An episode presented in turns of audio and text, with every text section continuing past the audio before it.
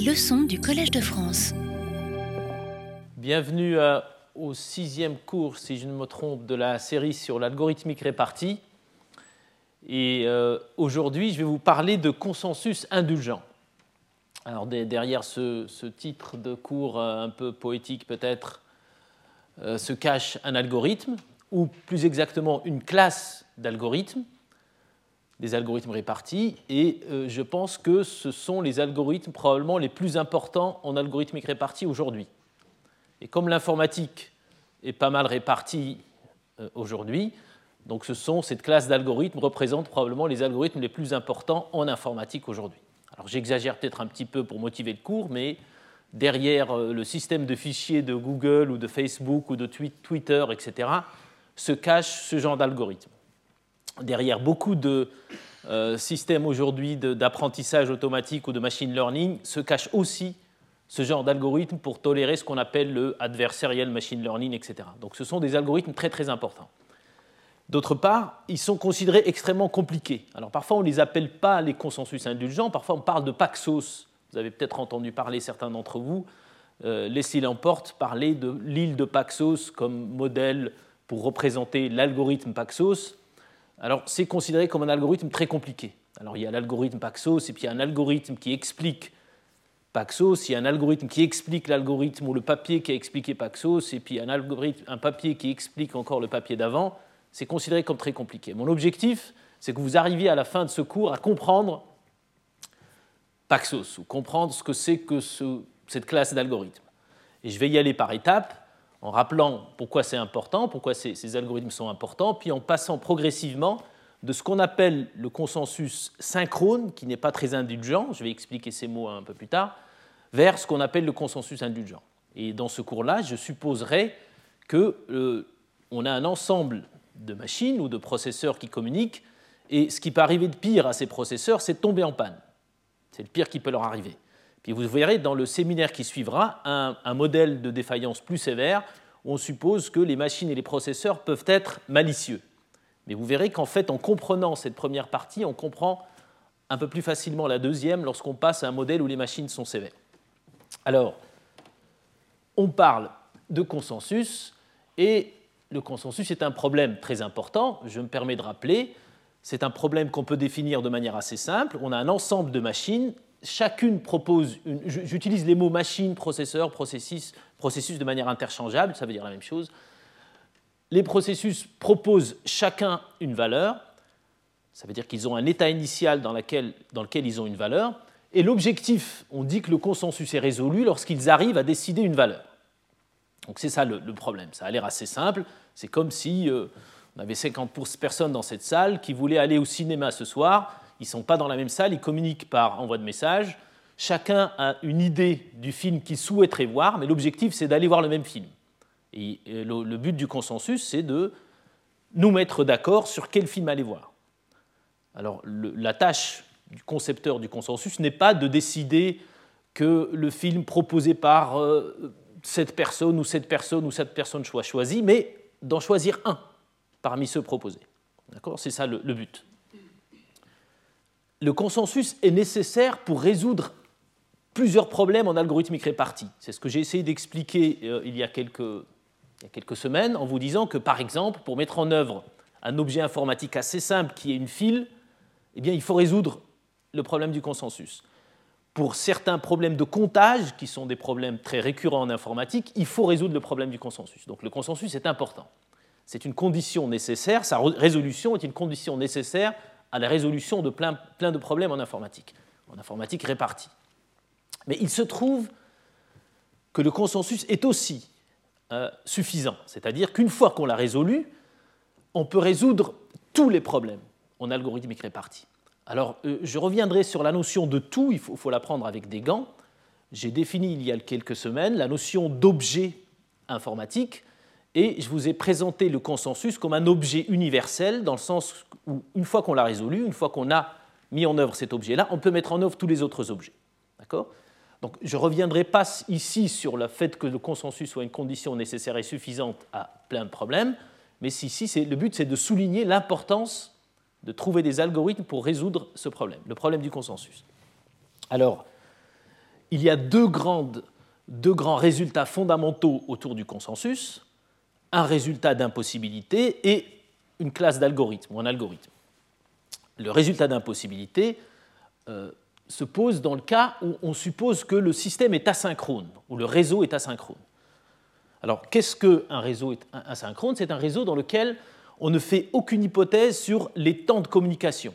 Donc, si on a un système à envoi de messages, ce que j'appelle parfois l'informatique infiniment grande, les gens sont aux quatre coins du monde et communiquent par message, le fait que le système ou le fait qu'on suppose un modèle asynchrone, ça veut dire qu'on ne fait aucune hypothèse sur les temps de communication.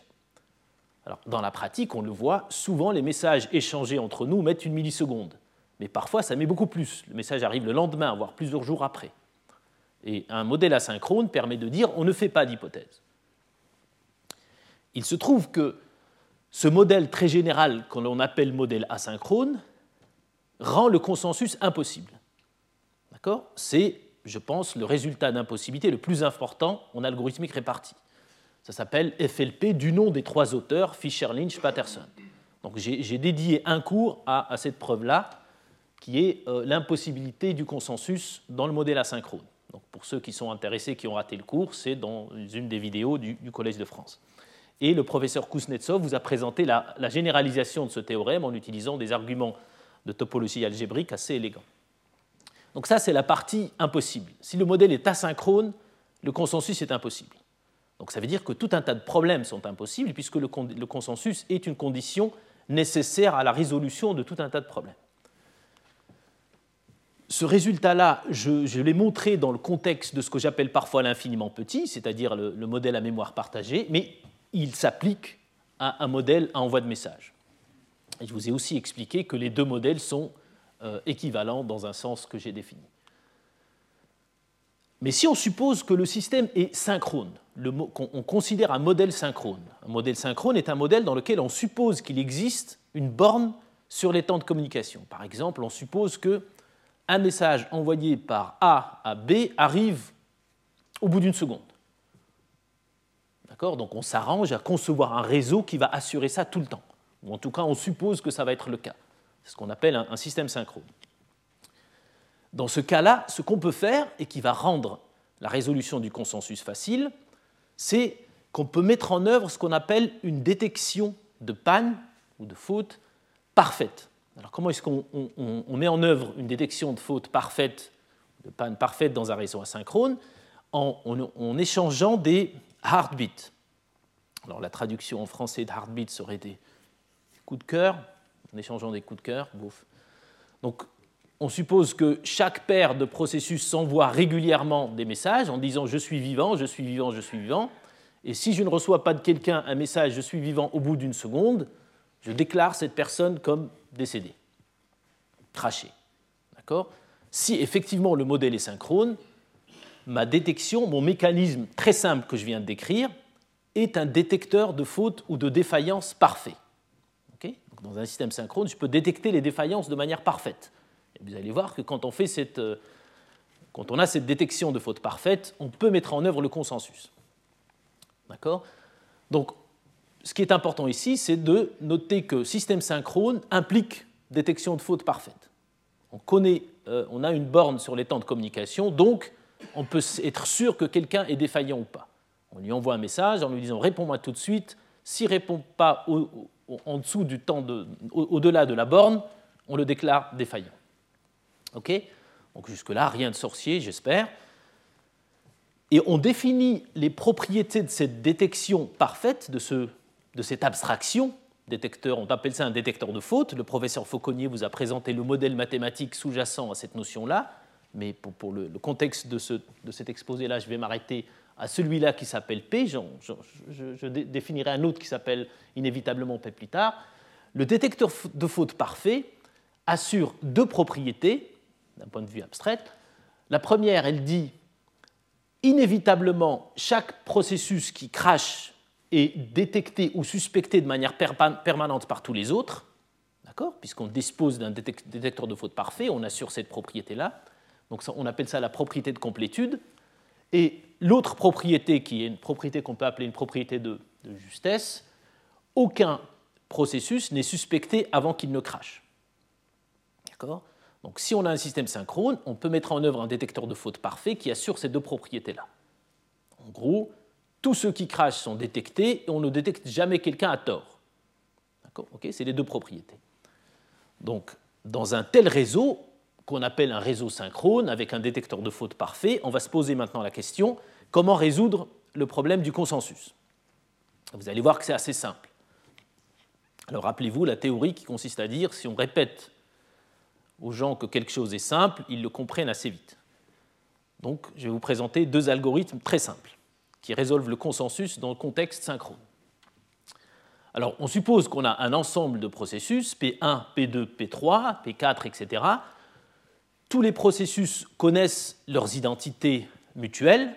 Donc P1 sait qu'il y a P2, P3, P4, P4 sait qu'il y a P1, P2, P3. D'accord? On fait cette hypothèse-là. Vous verrez plus tard des modèles d'informatique répartie, on ne fait pas l'hypothèse que les processus connaissent leurs identités. Pour l'instant, on suppose cela. Et on suppose que l'ensemble est borné. On a un ensemble n de processus. D'accord? On reviendra plus tard sur des modèles plus compliqués. Alors comment est-ce qu'on résout le problème du consensus si on suppose un système synchrone avec un détecteur de faute parfait et un ensemble de processus P1, P2, Pn Eh bien, l'algorithme le plus simple que je peux imaginer euh, marcherait de la manière suivante. Donc ici, j'en ai juste 3, P1, P2, P3, mais l'algorithme marche pour un nombre quelconque de processus, pour autant que ce nombre soit borné.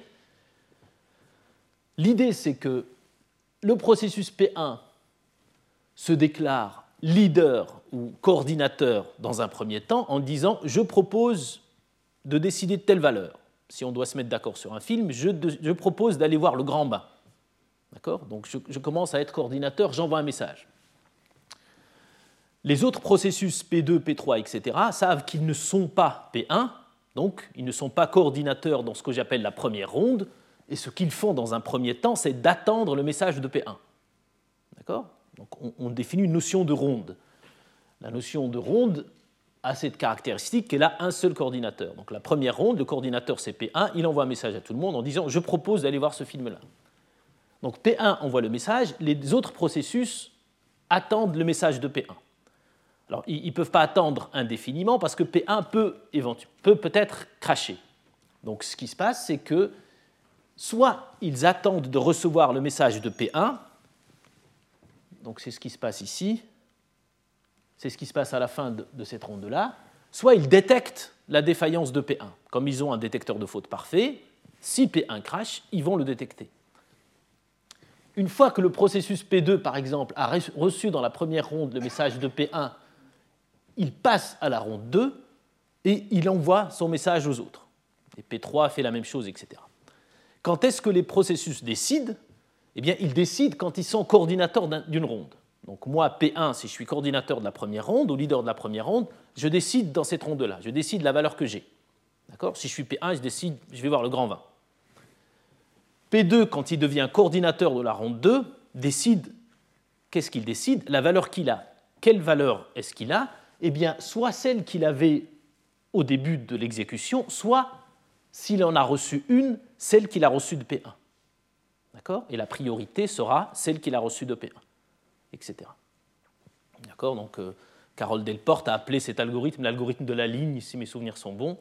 Donc, c'est un algorithme assez simple qui consiste à dire je suis dans la ronde 1, j'impose ma décision, P2 attend ma proposition, s'il la reçoit, dans la ronde 2, il décide ce que je lui ai dit, P3 attend le message de P2, s'il le reçoit, etc. On peut assez facilement voir que si P1 n'est pas en panne, tout le monde va décider sa valeur. Parce que personne ne, va le suspecter d'être défaillant, puisqu'on a un détecteur de faute parfait, tout le monde va, décider sa valeur. Qu'est-ce qui se passe si P1 est défaillant? Ben, Il se peut que son message n'arrive pas à P2 et P3, Rappelez-vous qu'on suppose qu'on a des canaux de communication fiables, ce qui veut dire que si l'envoyeur est correct, le message arrive, mais s'il est défaillant, le message pourrait ne pas arriver. Donc si P1 crash, il se peut que P2 ne reçoive jamais le message de P1, et dans ce cas, P2 va décider dans la ronde 2 sa propre valeur. Donc P2, la valeur initiale qu'il avait, c'est peut-être un autre film, Astérix ou je ne sais quoi. Donc dans ce cas-là, P2 décidera une autre valeur. Comment est-ce qu'on peut se persuader que cet algorithme est correct en se disant la chose suivante? Si un processus, prenons le processus qui a la plus petite identité qui a décidé, Si ce processus qui a la plus petite identité c'est P1, ça veut dire que c'est le seul correct. Si c'est un autre qui a la plus petite identité qui a décidé, par exemple PI, eh bien tous les processus ont reçu le message de PI, puisque PI est correct et on a un détecteur de faute parfait. Donc on peut raisonner comme cela pour dire, si un processus décide une valeur et qu'il est correct, tous les autres vont décider cette valeur-là. D'accord Je ne rentre pas dans les détails, mais il n'y a, rien de sorcier. Donc cet algorithme-là est correct, mais il a quelque chose quand même de bizarre. J'espère que vous l'aurez remarqué. Est-ce que vous voyez ce qui est un petit peu bizarre dans cet algorithme? Il est tout à fait correct, il assure certaines propriétés ou les propriétés du consensus, mais il est quand même un peu spécial. Il est spécial parce que, je vous laisse réfléchir 30 secondes, il se peut que des valeurs différentes soient quand même décidées si certains tombent en panne. En particulier, il se peut que P1 décide la valeur 0, tombe en panne, et puis ensuite P2 décide la valeur 1 et ça me permet de souligner, quelque chose d'important. Ce qu'on vient de résoudre ici, c'est le consensus, au sens où on a les propriétés suivantes. Chaque valeur décidée est une valeur proposée, d'accord? Chaque processus correct décide inévitablement, et l'agrément ici dit deux processus corrects ne décident jamais de valeurs différentes. D'accord? Deux processus corrects. Mais il se peut que un processus décide une valeur, tombe en panne et un autre en décide une autre. D'accord? C'est tout à fait possible. Alors vous allez me dire, pour aller au cinéma, c'est pas grave, celui qui est tombé en panne, il est de toute façon pas allé au cinéma, on s'en fiche. Mais il y a peut-être des applications où celui qui est tombé en panne, une fois qu'il a décidé, il a fait des choses importantes pour le système et on n'a pas envie que les décisions soient différentes. Donc on fait une distinction entre ce qu'on appelle le consensus tel que je viens de le présenter et le consensus uniforme, qui dit quelque chose de plus, il dit, ou plus exactement qui dit quelque chose de moins, il dit aucune paire de processus ne doit décider de valeurs différentes, même s'ils tombent en panne. D'accord?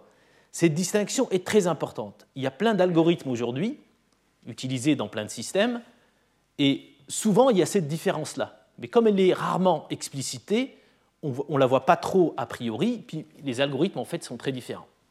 Donc le consensus uniforme est un consensus qui assure que toutes les décisions sont les mêmes. Quelqu'un qui décide une valeur et qui crache, sa valeur, sa décision est quand même importante. Donc parce qu'on suppose par exemple que la décision consisterait ou conduirait à retirer des sous, et donc il est important que les autres décident la même valeur. Il y a une action externe par exemple. D'accord? Donc on appelle cela le consensus uniforme quand, au lieu de l'agrément, on requiert l'agrément uniforme. Donc cette distinction est importante. Donc consensus, c'est facile, je vous ai présenté un algorithme. On va voir maintenant comment est-ce qu'on assure le consensus uniforme, c'est-à-dire que toutes les décisions sont les mêmes, y compris celles des processus qui sont crachés. Donc dans le consensus uniforme, ici on a trois processus qui proposent 0, 1, 0. On a envie que tous ceux qui décident décident soit 1, soit 0, même s'ils crachent après. Alors l'algorithme que je viens de présenter, dans lequel P1 décide dans sa ronde, P2 décide dans sa ronde, P3 décide dans sa ronde, viole cette propriété-là. Alors comment est-ce qu'on peut transformer cet algorithme pour qu'il devienne uniforme, donc un peu plus robuste Je vous laisse réfléchir un petit peu. C'est aussi très simple, assez simple. Alors il y a une transformation qui qui, ne conduit pas à l'algorithme le plus efficace au monde, mais qui marche très bien. Elle consiste à retarder les décisions. Alors ici, si vous voyez, le, problème vient du fait que P1 décide un peu trop tôt. Il décide il crache. Et s'il décide et il crache, il se peut que ces messages n'arrivent jamais aux autres, et donc qu'ils vont peut-être décider une valeur différente. Donc l'idée de ce qu'on appelle le consensus uniforme, c'est de retarder les décisions. Alors là, je présente euh, vaguement ou brièvement euh, un algorithme proposé par Nancy Lynch qui est dans le livre de Nancy Lynch euh, publié en 1996.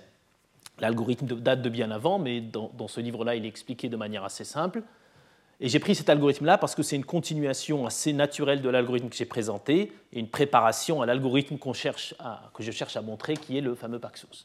Donc dans cet algorithme-là, tout se passe exactement comme ce que je viens de présenter, sauf que les décisions se font à la fin. À la fin, qu'est-ce que c'est que la fin? C'est quand on a atteint la ronde n. Donc si on est 3, on atteint la ronde 3. Alors, qu'est-ce qu'on gagne à attendre Eh bien, ici, P1, au lieu de décider tout de suite sa valeur au risque de violer le consensus uniforme, attend en tout cas la fin de la ronde 2, il attend la ronde 3.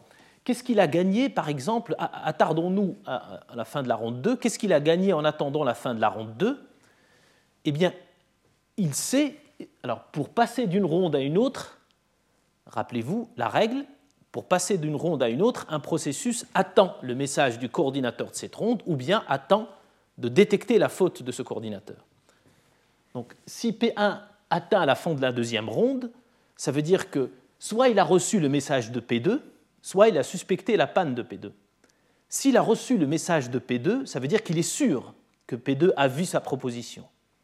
Et s'il a détecté la panne de P2, ça veut dire que P2, lui, ne va pas atteindre la fin de la ronde 2 et ne décidera pas. D'accord? Donc on, rajoute de la connaissance dans les processus en retardant leur décision. Donc avec cette idée-là, on va assurer que deux processus ne décideront jamais de choses différentes, même s'ils tombent en panne ensuite.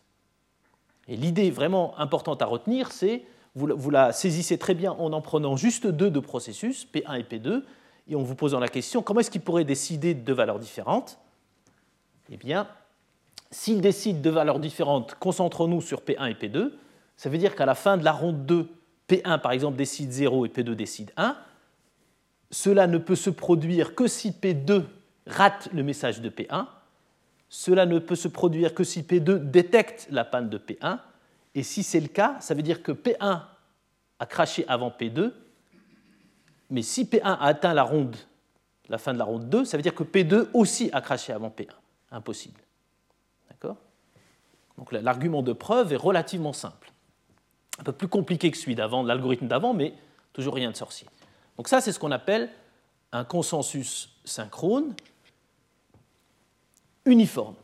Donc euh, parfois, c'est utile de ramener ça au, monde réel. Donc ça veut dire que si on veut tous aller au cinéma ou si on veut prendre une décision, quel que soit, même si on crache après, eh bien, cet algorithme consiste à dire bah, j'envoie un message à tout le monde et j'attends un moment. J'attends quoi? J'attends que chacun ait le temps de devenir coordinateur et m'informe que lui aussi il a reçu le message ou il m'a détecté, etc. Donc c'est un peu ça l'idée. Donc ça, c'est ce qu'on appelle un consensus uniforme. Mais c'est toujours synchrone. Ce sont des algorithmes qui utilisent fortement le fait qu'on a un détecteur de faute ou de défaillance parfait.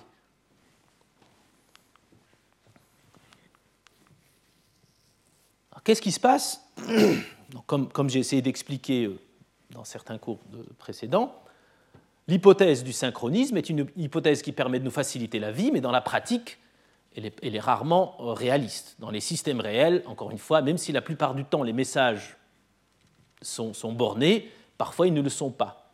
Et pire encore, essayer d'assurer ces hypothèses souvent nous conduit à prendre de grandes bornes, ce qui veut dire que les algorithmes sont plus lents regardez l'algorithme que je viens de présenter. Si on prend une grande borne pour nous assurer que les messages passent bien dans cette borne-là, on est obligé d'attendre pour passer à la deuxième ronde, à la troisième ronde, etc. Donc l'autre grande classe de modèles sont les modèles ce qu'on appelle asynchrones. Dans un contexte asynchrone, on ne fait aucune hypothèse sur les temps de communication et par conséquent, la détection de panne, de défaillance n'est pas parfaite. Et parce que, comme on n'a pas de borne, on suppose que quelqu'un a craché, mais ça reste une suspicion. Peut-être qu'il est juste lent et les temps de communication sont lents. D'accord? Donc dans ce cas-là, on peut violer la propriété de la violation de la complétude du détecteur de défaillance. Ça veut dire qu'on ne suppose pas que quelqu'un, qu'on ne détecte pas le, le crash de quelqu'un. Ça viole la terminaison du consensus. Mais de manière plus importante, si on se trompe sur quelqu'un qu'on soupçonne à tort défaillant, on peut violer l'agrément du consensus, comme je vais l'expliquer maintenant. Et ça, c'est important. Alors supposons dans le, premier algorithme que j'ai présenté que, par exemple, P2 et P3 suspectent P1 d'être défaillant, mais que P1 n'est pas défaillant. C'est juste que la communication est trop lente. Dans ce cas-là, P1 pourrait décider par exemple 0, P2 ne recevant pas de message de P1 et suspectant P1 d'avoir craché, décide 1 et on viole le consensus. D'accord? Donc dans un modèle asynchrone, cet algorithme ne fonctionne pas. L'autre algorithme ne fonctionne pas non plus, ça veut dire que quand bien même on attendrait la fin des rondes, on viole aussi l'agrément. Pourquoi? Parce qu'ici, si on suppose par exemple que P1 suspecte P2 et P3 d'avoir craché et inversement P2 et P3 suspectent P1 d'avoir craché, tout le monde atteint la fin de la troisième ronde, il décide des valeurs différentes. Ok?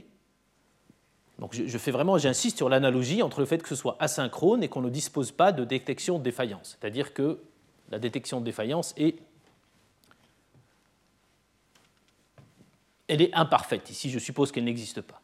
Donc on a deux grandes classes. Le modèle synchrone, on fait des consensus uniformes, pas uniformes, relativement facilement. Le modèle asynchrone, on ne fait pas d'hypothèse sur les défaillances, pas d'hypothèse sur les temps de communication, pardon, et là, on sait que le problème est impossible si le modèle est asynchrone, complètement asynchrone. Alors, ce qu'ont fait les gens, principalement motivés par des, des considérations pratiques, c'est d'imaginer un modèle intermédiaire entre ce qui est synchrone et ce qui est asynchrone. D'accord? Donc, ce qui est synchrone, les choses sont faciles, mais le modèle n'est pas réaliste. Et quand c'est asynchrone, le consensus est impossible. D'accord? Eh bien, le modèle qui a été proposé, qui est un modèle très intéressant à plein d'égards, est ce qu'on appelle un modèle inévitablement synchrone. Alors c'est un modèle très important, c'est celui qui est adopté souvent aujourd'hui par les ingénieurs dans les grands centres de recherche, dans le cloud, etc. Il consiste à dire il existe une, borne sur les temps de communication qui, euh, est vérifiée inévitablement. Attention à eventually ne veut pas dire éventuellement, inévitablement. D'accord? C'est comme si on disait, par exemple, les messages euh, vont mettre une milliseconde. Alors pendant un temps, un certain temps, ils peuvent mettre beaucoup plus, mais ils mettront une milliseconde.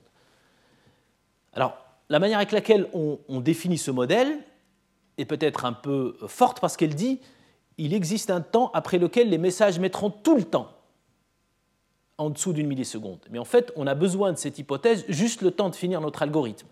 Donc ce qu'on est en train de dire, c'est qu'il existe un temps après lequel les messages mettront une milliseconde, le temps de finir notre algorithme. Et ça, c'est une hypothèse assez raisonnable. Parce que quand on regarde les réseaux, souvent les messages mettent une milliseconde. Et ce modèle-là permet de dire, quand ils ne mettent plus, c'est pas grave, on attend juste un petit peu. C'est ça l'intuition de ces modèles-là. D'accord? Donc le modèle qu'on appelle inévitablement synchrone est un modèle qui reflète assez bien la réalité de nos réseaux. Alors cela est aussi bien vrai pour les grands réseaux, ce que j'appelle l'infiniment grand, que pour les petits réseaux qui communiquent par partage de mémoire. Mais ici, je considère les réseaux qui communiquent par envoi de messages. Est-ce que ce modèle est assez clair? On suppose que les temps de communication mettent une milliseconde souvent, ce qui veut dire on peut attendre ce moment-là, sans savoir à quel moment ils vont mettre une milliseconde. Ça, c'est important. Le modèle dit il existe une borne qui sera respectée. Notez qu'on ne connaît pas vraiment la borne, on sait qu'il en existe une, et on ne sait pas quand elle va être vérifiée.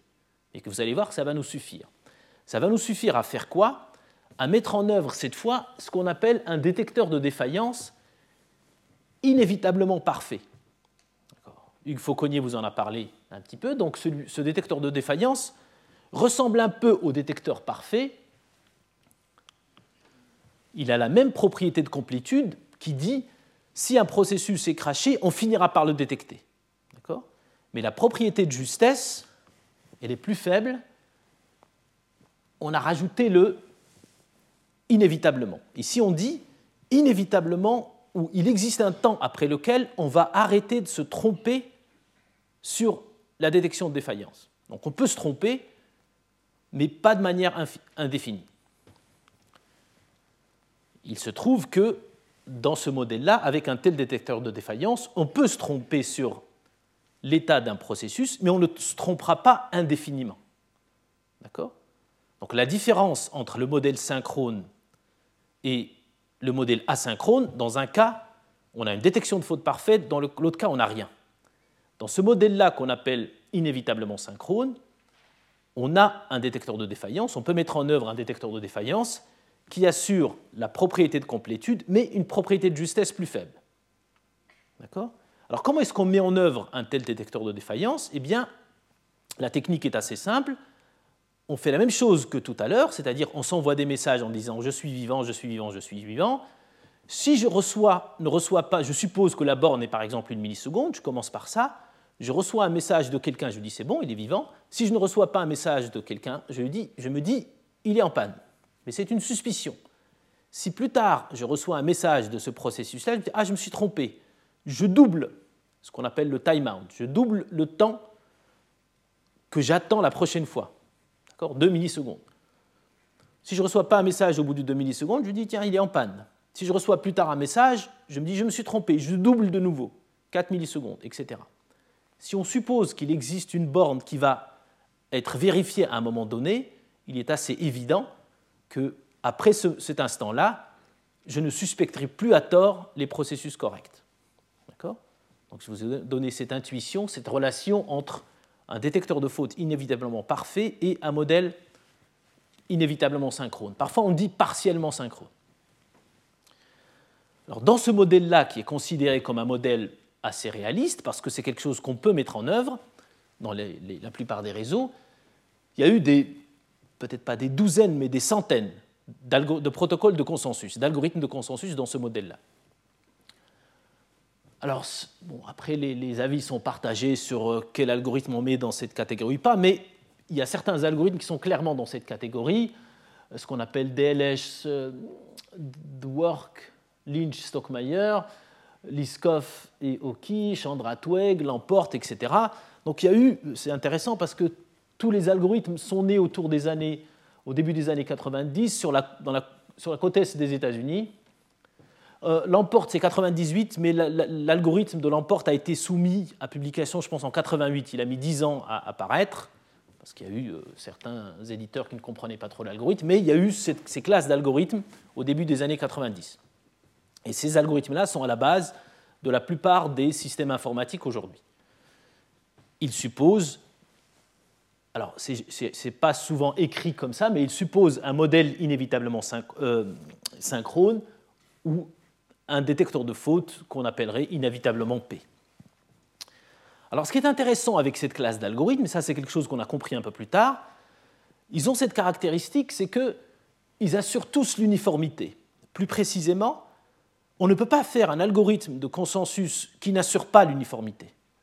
Par, essence, tous les algorithmes qui, résolvent le consensus vont résoudre le consensus uniforme. C'est une propriété intrinsèque du modèle. Ça, c'est une caractéristique assez intéressante. La deuxième, c'est que tous ces algorithmes, et ça je vais revenir un peu plus tard, préservent toujours l'agrément, même si le système est complètement asynchrone. C'est-à-dire que même si ce temps après lequel la borne sera vérifiée n'arrive jamais, ces algorithmes ne violeront, jamais l'agrément. Je vais essayer de vous en donner une intuition un peu plus tard, une fois que je vous en aurai présenté un d'algorithme. La troisième propriété, c'est que tous ces algorithmes supposent qu'une majorité de processus sont corrects. D'accord? Là, on, a une petite cinquantaine. Pour qu'un algorithme comme ça marche, ben, il faut qu'il y en ait au moins 26 d'entre nous qui soient corrects. Correct signifie, dans le contexte de ce cours, qu'il soit euh, ne tombent pas en panne, qui répondent aux messages, etc. D'accord? Donc ce sont trois caractéristiques de, ces classes d'algorithmes que j'ai appelées des algorithmes indulgents. indulgents au sens où ils pardonnent beaucoup d'erreurs. Donc c'est dans ce sens-là. Alors ça peut avoir avec la notion d'indulgence de, l'Église il y a certaines années, quoique. Alors, je vais vous présenter un de ces algorithmes-là. Et mon objectif, c'est que vous compreniez l'idée de cet algorithme en pensant qu'il est beaucoup plus difficile et compliqué que ce que je vais présenter. par exemple, l'algorithme Paxos, aujourd'hui, par exemple, chez Google, c'est 30 000 lignes de code. Donc c'est assez compliqué. Mais en quelques transparences, je vais vous en donner l'idée et j'espère que vous, verrez de quoi il s'agit. Cette idée que je vais présenter, elle, découle presque naturellement de ce que je viens de présenter avant. C'est-à-dire c'était des algorithmes synchrones. Là, on passe à un monde où on ne peut plus faire l'hypothèse du synchronisme et de, détection parfaite, mais on suppose que la détection sera inévitablement parfaite, ce qui va demander certains ajustements. Alors plus précisément, l'algorithme que je vais présenter ressemble plus à celui de Chandra Twig 91, mais euh, tous ressemblent énormément. Alors quelle est l'idée? Les processus, on, garde l'idée des rondes. On a des rondes, la ronde 1, processus P1 est le coordinateur, la ronde 2, P2 est le coordinateur, P3 est le coordinateur, etc. Et dans chaque ronde, un processus essaye de décider, comme dans le premier algorithme que j'ai présenté. D'accord? Dans la ronde P1, dans la ronde 1, P1 essaye de décider. Il ne va pas forcément y arriver, je vais vous expliquer. Dans la ronde P2, dans la ronde 2, P2 essaye de décider, 3, etc. Et intuitivement, un processus arrive à décider dans sa ronde, dans la ronde dans laquelle il est coordinateur, quand les autres processus ne le suspectent pas d'avoir craché. S'il le suspecte d'avoir craché, il n'arrivera pas à décider. D'accord? Donc on passera à l'autre coordinateur, etc. Comme on a un détecteur de faute qui n'est pas parfait, qui est inévitablement parfait, on peut passer beaucoup de temps à suspecter des processus corrects d'avoir craché. Donc, le protocole ne s'arrête pas forcément à n. Il, peut continuer. C'est pour ça que la première variation par rapport à l'algorithme qu'on a vu tout à l'heure, c'est qu'on ne s'arrête pas à n, on peut continuer. Et un processus est leader, le processus PI est leader dans chaque ronde K, tel que K modulo n est égal à I. Donc si on a trois processus, P1 est coordinateur de la ronde 1, puis de la ronde 4, etc. D'accord? 2 est coordinateur de la ronde 2, puis de la ronde 5, etc. Donc ça, c'est la première idée, c'est un, un, algorithme par ronde dans laquelle un processus est coordinateur de la ronde, c'est juste qu'on ne s'arrête pas. Et dans chaque ronde, le processus qui est coordinateur essaye de décider, essaye d'imposer une décision. Il réussit si les autres ne le suspectent pas d'avoir craché, je vais expliquer ce que veut dire réussir. Ce qu'il faut retenir, c'est que, comme dans les protocoles qu'on a vus précédemment, les autres processus dans une ronde, par exemple P1, attendent le message du, coordinateur P1, et s'ils détectent P1 d'avoir craché, s'ils suspectent P1 d'avoir craché, ils passent à la deuxième ronde. Ils lui envoient un message en lui disant Manifestement, tu as craché, on n'a toujours pas reçu ton message, on passe à la ronde 2. D'accord? Si par contre il ne suspecte pas P1 d'avoir craché, il reste dans cette ronde jusqu'à ce que P1 décide. D'accord? Donc ça c'est important. La notion de suspicion, quelque part, euh, détermine la vitesse avec laquelle les processus passent d'une ronde à l'autre. Ça c'est important. Donc l'algorithme se présente un petit peu comme ce qu'on a vu tout à l'heure, avec des rondes, sauf qu'on ne s'arrête pas à n, parce que si tout le monde continue à suspecter tout le monde d'avoir craché, on continue. Mais ce qu'il faut retenir, c'est qu'on suppose un détecteur de faute inévitablement parfait. Ça veut dire qu'il existe un temps, qu'on ne connaît pas forcément, mais il existe, après lequel les processus corrects ne seront plus jamais suspectés. Donc on va s'arrêter à un moment donné. Puisque si on arrive dans une ronde où un processus est correct, les autres ne vont pas le suspecter, donc on ne va pas continuer l'algorithme, on s'arrêtera. C'est la première idée importante à retenir. Maintenant, on va zoomer dans une ronde pour voir ce qui se passe. Alors, ce qui se passe dans une ronde est un petit peu plus compliqué que ce que j'ai présenté tout à l'heure. Ce que j'ai présenté tout à l'heure, ce qui se passait dans une ronde, c'était principalement une chose le coordinateur envoie un message à tout le monde, point. Et les autres doivent accepter. Là, c'est un, un tout petit peu plus compliqué. Donc, dans, dans chaque ronde, I, le coordinateur PI, fait la chose suivante. Les étapes suivantes.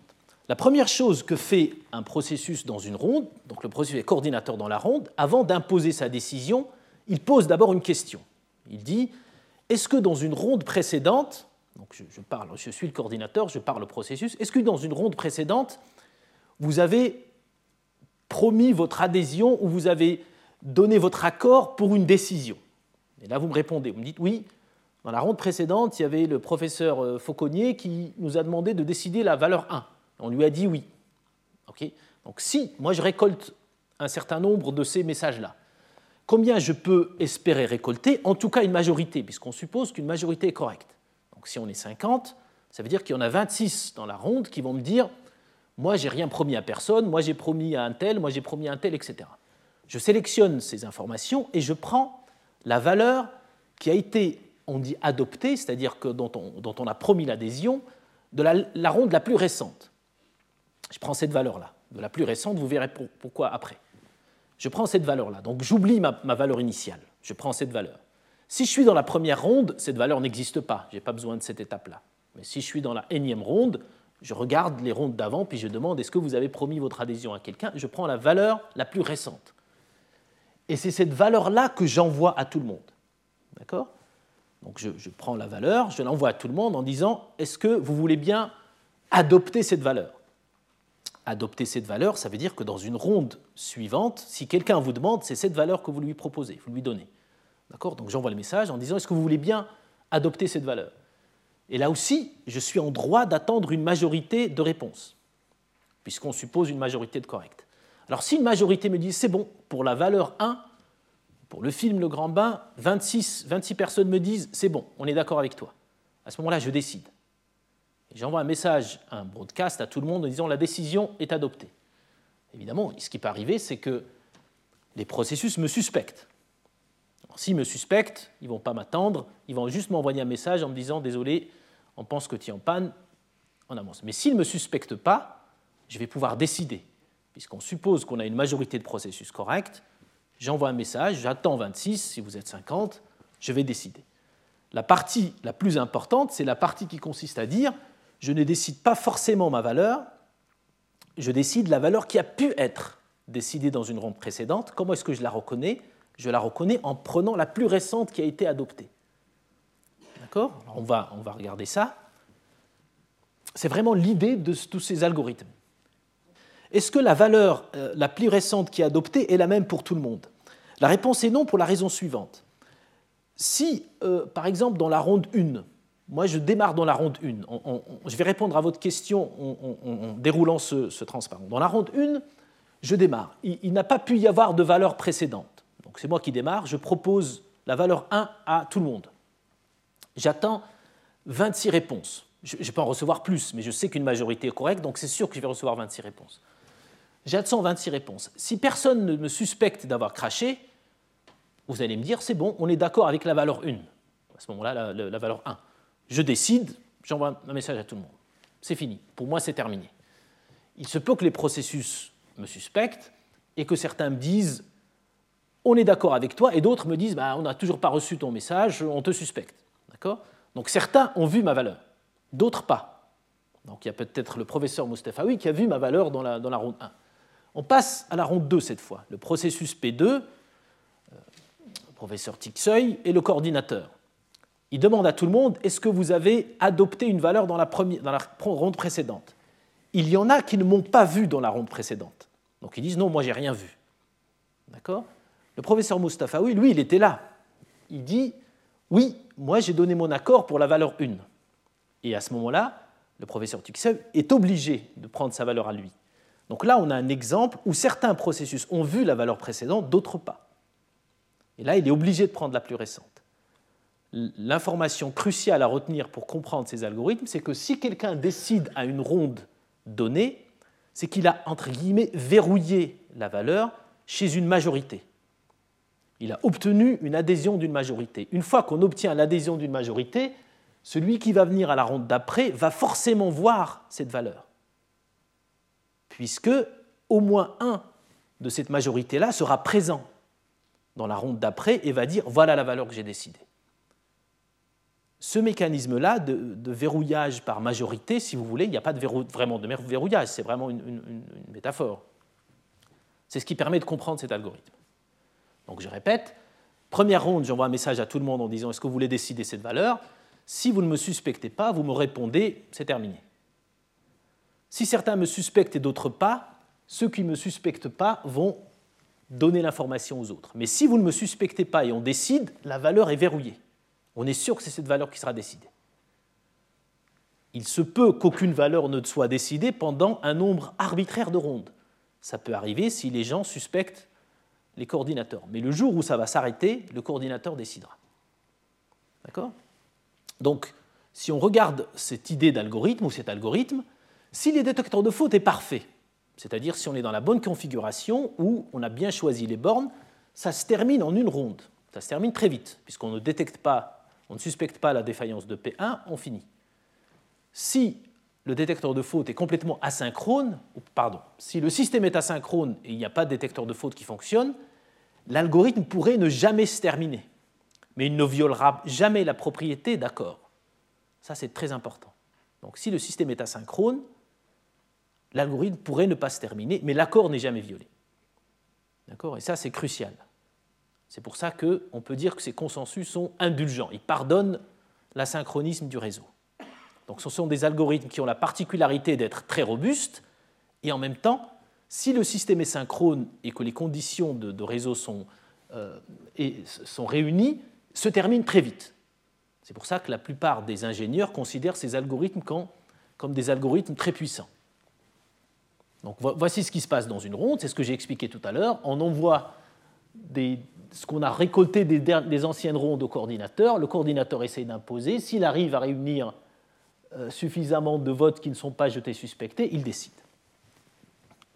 Alors, je ne vais pas vous, détailler la preuve, mais elle n'est pas très compliquée. On peut voir assez facilement que, par exemple, l'algorithme se termine si effectivement il existe un temps après lequel on arrête de suspecter un processus correct, l'algorithme va se terminer. Et ça me permet de souligner autre chose. On n'a pas vraiment besoin d'un détecteur de faute inévitablement parfait on a, rappelez-vous, un détecteur de faute inévitablement parfait, un détecteur de faute qui assure la propriété que on ne suspecte jamais à tort les processus après un certain temps. On a juste besoin ici d'arrêter de suspecter au moins un processus. Pas forcément tous, mais au moins un. D'accord? C'est un détecteur de faute un peu plus faible dont on a besoin. On l'appelle oméga. Hugues Fauconnier vous en a parlé. Ce détecteur de faute oméga qui assure qu'inévitablement on arrête de suspecter un processus, on a démontré que c'était le plus faible pour résoudre le consensus. Il y a une preuve très élégante qui montre que ce détecteur de faute-là est le plus faible. Avec ce détecteur de faute-là, le, le, protocole s'arrête, finira par s'arrêter. Comment est-ce qu'on prouve que l'accord est toujours assuré? Rien ne vaut un dessin. On assure que l'accord est toujours assuré en disant la chose suivante prenons le processus qui a été le premier à décider, appelons-le PK, il a décidé dans la ronde K, eh bien pour qu'il décide dans cette ronde K, il a fallu qu'une majorité dans la ronde K adopte la valeur décidée, c'est-à-dire que ce soit la dernière valeur qu'ils ont adoptée dans cette ronde-là. Par récurrence, dans la ronde K plus 1, la valeur qui sera proposée par le coordinateur sera la même, puisque K est la plus grande valeur adoptée dans K plus 1, etc.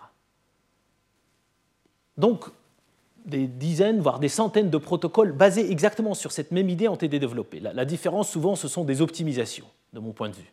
l'idée essentielle, c'est cette idée de majorité qui assure l'agrément et cette idée de détecteur de faute oméga ou inévitablement parfait qui assure la terminaison. Et ces protocoles ont un certain nombre de propriétés. Je vous ai dit qu'ils assurent toujours l'agrément, ils assurent toujours l'uniformité, mais ils supposent une majorité de processus corrects. D'accord? Alors ce que vous allez voir par la suite, c'est que lorsqu'on passe d'un modèle où on suppose que les processus ne peuvent que défaillir, c'est ce qui peut leur arriver de pire, à un modèle où ils peuvent être malicieux, ce qui va changer principalement, c'est ceci. La notion de majorité correcte va changer un petit peu parce que cette fois, on aura besoin de deux tiers. Parce que les processus peuvent être malicieux. Vous verrez ça dans quelques instants dans la deuxième présentation. Donc ce détecteur de faute oméga qui est un peu plus faible que inévitablement P, qui assure qu'un seul, on a besoin que qu'un processus ne soit plus suspecté, a été démontré comme étant le plus faible. Et ce résultat-là est très intéressant parce que quelque part, ce, détecteur de faute capture, représente le, synchronisme minimal dont on a besoin pour résoudre le consensus. Alors, je ne vais pas passer sur la partie mémoire partagée pour euh, des raisons de temps, j'y reviendrai plus tard, mais c'est la transposition de ce que je viens de dire. Alors, ce que j'ai raconté est détaillé dans ce livre-là, le bleu, et une version mémoire partagée sur euh, celui-là. Mais pour ce que cet algorithme intéresse vraiment, il y a une vidéo de 20 minutes parce que mes étudiants à l'école polytechnique de Lausanne avaient beaucoup de mal avec cet algorithme. Parfois, ils voulaient le mettre en œuvre, ils ne voyaient pas, etc. Donc j'ai fait une petite vidéo qui explique cet algorithme qui reprend en fait ce que je viens de faire. La différence, c'est que c'est une vidéo faite à la modèle Khan Academy où on fait des petits dessins, euh, etc. Donc pour ceux qui préfèrent ce mode de fonctionnement, il y a une vidéo qui explique cet algorithme.